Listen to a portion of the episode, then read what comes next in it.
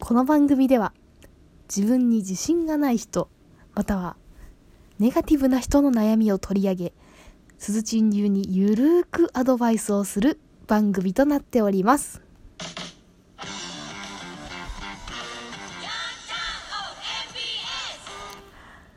はい皆さんこんばんは。爆笑家のすずちんです。自己肯定感を育てる爆笑のすすめ。今回第4回になります。皆さんどうぞ今日もよろしくお願いいたします。でね今日は才能とか取り柄についてお話ししようかなと思うんですけれども皆さんどうですかね？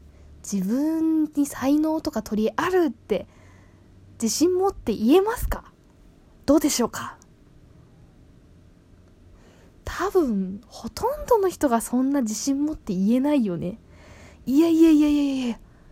俺そんなないよ。そんな才能とか取り柄とか。ないないないない。凡人凡人。うん。っていう感じじゃないかなと思うんだけど。実はそんなことはないよっていうことを私は今日言いたくて。そこにはすごくすごい勘違いが隠されていて。実はみんなみんな才能とか取り柄とか持ってるんだよっていうことを話すのかなと思います。でね本題に入る前にまあちょっと肩の力を抜くじゃないけどちょっとゆるいお話をね一つしようかなと思います。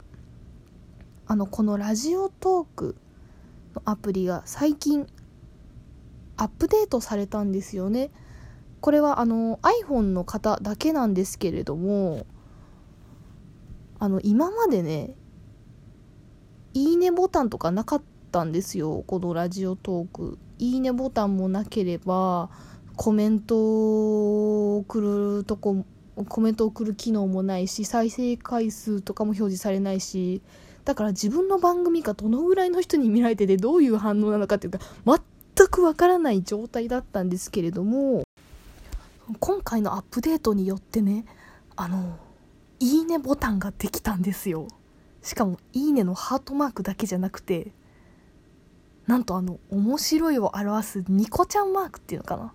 スマイルちゃんみたいなのがあってで実はその2つだけではなく上から「いいね」のハートボタンニコちゃんの面白ボタンで一番下にねネギマークっていうのが実装されてるんですよ。これネギって何？ってなったよ。私初めて見た時。多分ほとんどの人がそういう反応じゃないかなって思うんだけど。こうネギってなんじゃい？っていう話でね。あの他のトーカーさんの番組を聞いてもこのネギにって何？みたいなことを取り上げてる方も多くいらっしゃってですね。で私気になってちょっと調べたんですよ。そしたらねネギはねぎらいの意味らしいんですよどうやら。うんだからすごいよく頑張ってるね。偉いね。よしよしみたいな感覚で そのネギを送るということでね。あのせっかくあのボタンが装備されたのでぜひ私にもネギください。いやネギじゃなくてもいいんだけどね。あのいいねボタンでもニコちゃんマークでもネギでもいいんでちょっと1個でも送っていただけるとすずちんのやる気が上がっていい番組をお送りすることができるかなっていう 下心満載のあのセールストークです。はいすいません。はい。まあということではい本題に入ります。すいません。うん。あの才能とか取り柄についてだけどあの才能とある人って言った時にあなたはどんな人を思い浮かべますかね？うん。ちょっと想像してみてほしいんですけど。私の場合はね例えば有名人で言うとそうだな。サッカーの本田圭佑選手とかテニスの錦織圭選手野球のイチローとかお笑い芸人のさんまさんとか才能がある人ってそういうイメージなんだけど多分うなずく人多いんじゃないかな。うん確かにあの人たちはまあ努力もしてるけど才能も絶対あるよねって思うはずみんな。うん。うん。なんか多分世間でいう才能があるっていう人の世間でいう才能があるっていうイメージってそういう人たちなんじゃないかなと思うの。多分これ私だけじゃなくてみんななんとなくそう思ってる節があると思う。で私も数年前まではそう思ってたのよ。才能がある人ってあのーさんまさんとかイチローさんとか本田さんみたいなすごい結果を出してて世界的に有名な人でしょみたいな。私には縁がないわ。私なんて凡人だわ。だったんだけどある時ね、うん、それって違うのかもみたいなことに思ってあの才能って別に定義づけされてないじゃない。これこれこうだから君は才能ありとか ないじゃない？別にその この試験に受かったら才能ありと言ってよしみたいなないじゃん ないじゃんそういうの。だからねちょっと才能の定義をちょっとまあ変えてみるじゃないけどひっくり返してみようかなと思って。っていうのもねあの今から話す内容は私がすごく尊敬する実業家の本田光一さんっていう方が話してた内容なのでまあその人の受け売りじゃないけどその人の話を聞いて私もはあそういうことかって思ったんで皆さんも是非ねちょっと自分に置き換えて考えてみてほしいんですけど才能のハードルを下げてみてほしいっていうことでねあのー、才能っていうのをね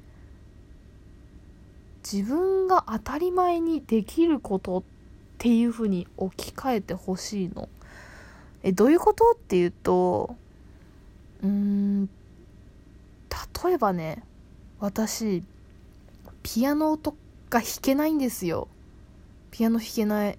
あの片手ではギリいける。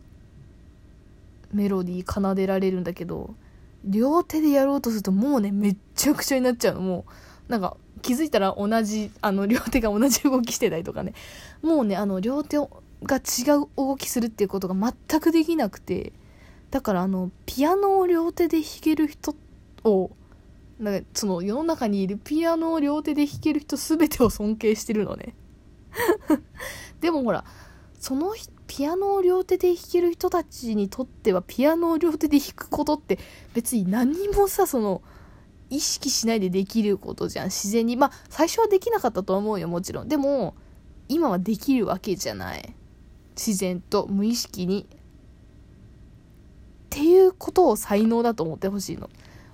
私にとってピアノを両手で弾けるってすごいもう神様的なのよ。もう素晴らしいと思うんだけど多分ピアノをサラサラと弾けるたちにとってはえそんなの当たり前でしょって思うんだけど実は周りの人から見たらすごいよってことだと思ってほしいのよ。才能の定義づけをちょっと変えてみて才能ってそれぐらいのものを言っていいんだっていうふうにまず思ってほしいです。うん。そうだね。例えば私の例で言うと私イラストを描くのがすごい好きでね。ブログとかにもちょいちょい上げてたりするのよ。で実はこのラジオ番組のサムネっていうのかな？画像？アイコン？も私が書いてます。はい。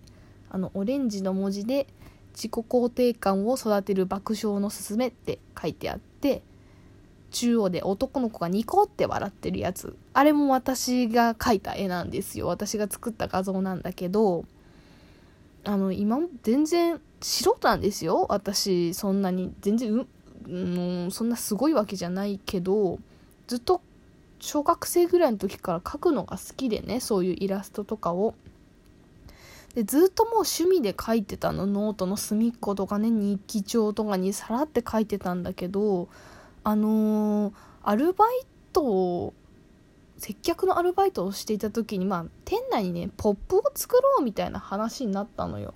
ポップってわかるかな？あの本屋さんとかにさこうおすすめみたいな感じで店員がさあの手書きで書いたこうキャッチフレーズとか書いてあるあの紙っていうのかな？あとビレバンとかに行くとあの黄色い黄色くて目立つあの手書きのなんかあの店員のおすすめみたいなああいうやつを言うんだけどあれをねうちの店でも書いてみましょうってことになって、まあ、書いたんだよね私も。